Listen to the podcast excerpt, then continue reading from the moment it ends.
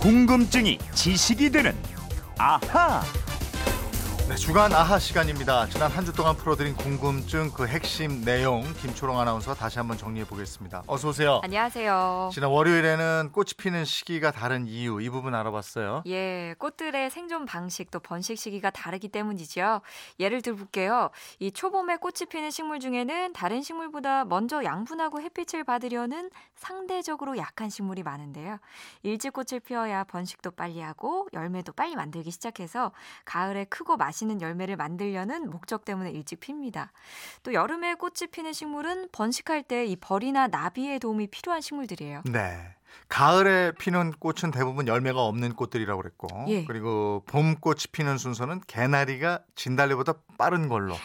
예. 그렇습니다. 순서를 다시 한번 정리해 보면요. 예. 먼저 그 하얀 눈 속에서 빨간색 동백이 피어나고요. 네. 그 다음에 매화가 피면서 봄이 음. 오는 걸 알립니다. 그리고 좀 더 날이 풀리면 산수유랑 개나리가 피고 그 다음이 진달래고요. 네. 그 다음에 벚꽃이 쫙 피는 거죠. 네. 근데 저 요즘에 신문에 우리가 월요일에 얘기한 거잖아요. 예. 그리고 나서 이번 주저 어제도 그렇고 보니까 신문에 이렇게 사진에 꽃들 사진 나는 거 보니까 아, 반갑더라고요. 놀러 가고 싶어요. 예. 오늘 봄꽃 구경하는 분들 많으실 거예요. 그러게요. 마음껏 즐기셨으면 좋겠고요. 예.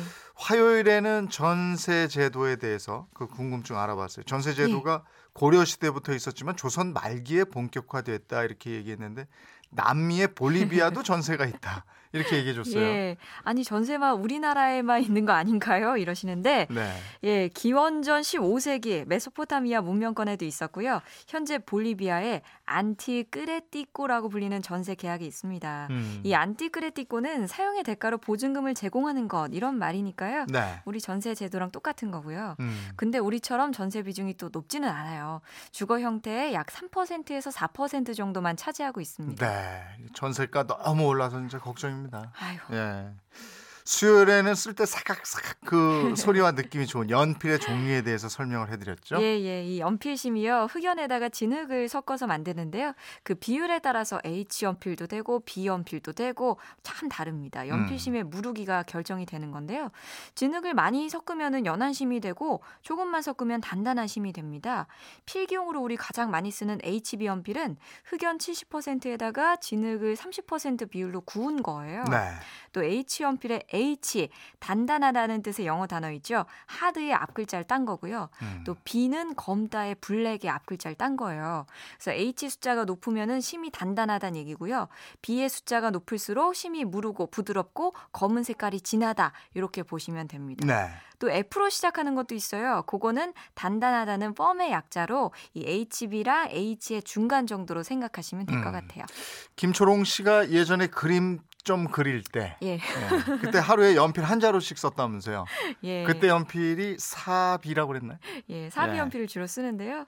이 비 연필이 심이 굵고 무른 연필인데 사비 연필 대생용으로 참 많이 씁니다. 6비도 쓰고 8비도 쓰고 이 점점 더 진해지는 강도가 있는데요.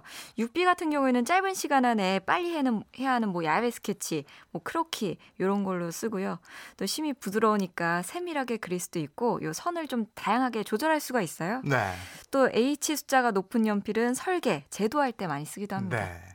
목요일에는 호주가 있는 그 오스트레일리아 예. 이거 왜 섬이라고 그러지 않느냐 이 질문에 대한 답을 해드렸어요. 예, 육지랑 맞붙은 곳이 없이 바다 위에 떠 있는 땅, 이걸 섬이라고 하죠.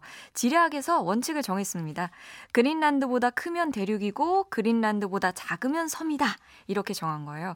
이 세계에서 가장 큰 섬, 그린란드의 면적이 우리 한반도 면적의 약 10배니까요. 한반도의 10배까지만 섬이라고 보시면 됩니다. 네. 우리나라에 있는 섬은 남한에만 3천 개가 넘는데 무인도가 85%다 이렇게 얘기했고 예. 맨 서쪽에 있는 섬이 경렬 비열도라고 그랬죠. 예. 날씨가 맑은 날에는 중국에서 개 짖는 소리가 들릴 정도다 이렇게 표현을 해줬었어요. 예, 그만큼 끝에 있다는 얘기인데요. 네. 뭐 연료교라든가 방파제 이런 걸로 육지랑 연결돼서 10년이 지난 섬도 이 도서개발 촉진법상으로는 섬으로 보지 않는다. 요 말씀도 드렸죠. 네. 금요일에는 스위스가 시계 강국이 된 배경에 대해서 알아봤는데 종교 개혁하고 관계가 있었죠. 예, 예, 그 프랑스에서 이 칼뱅을 지지하던 교도들 있죠. 위그노라고 칭했는데 박해를 피해서 스위스 등등으로 탈출을 합니다. 그 중에서 스위스로 온 위그노가 이 시계를 만드는 장인들이 많았어요. 또 당시에 제네바에서 성행했던 보석 가공 기술하고 요 시계 제조 기술이 섞이면서 더욱더 발달하기 시작했고요.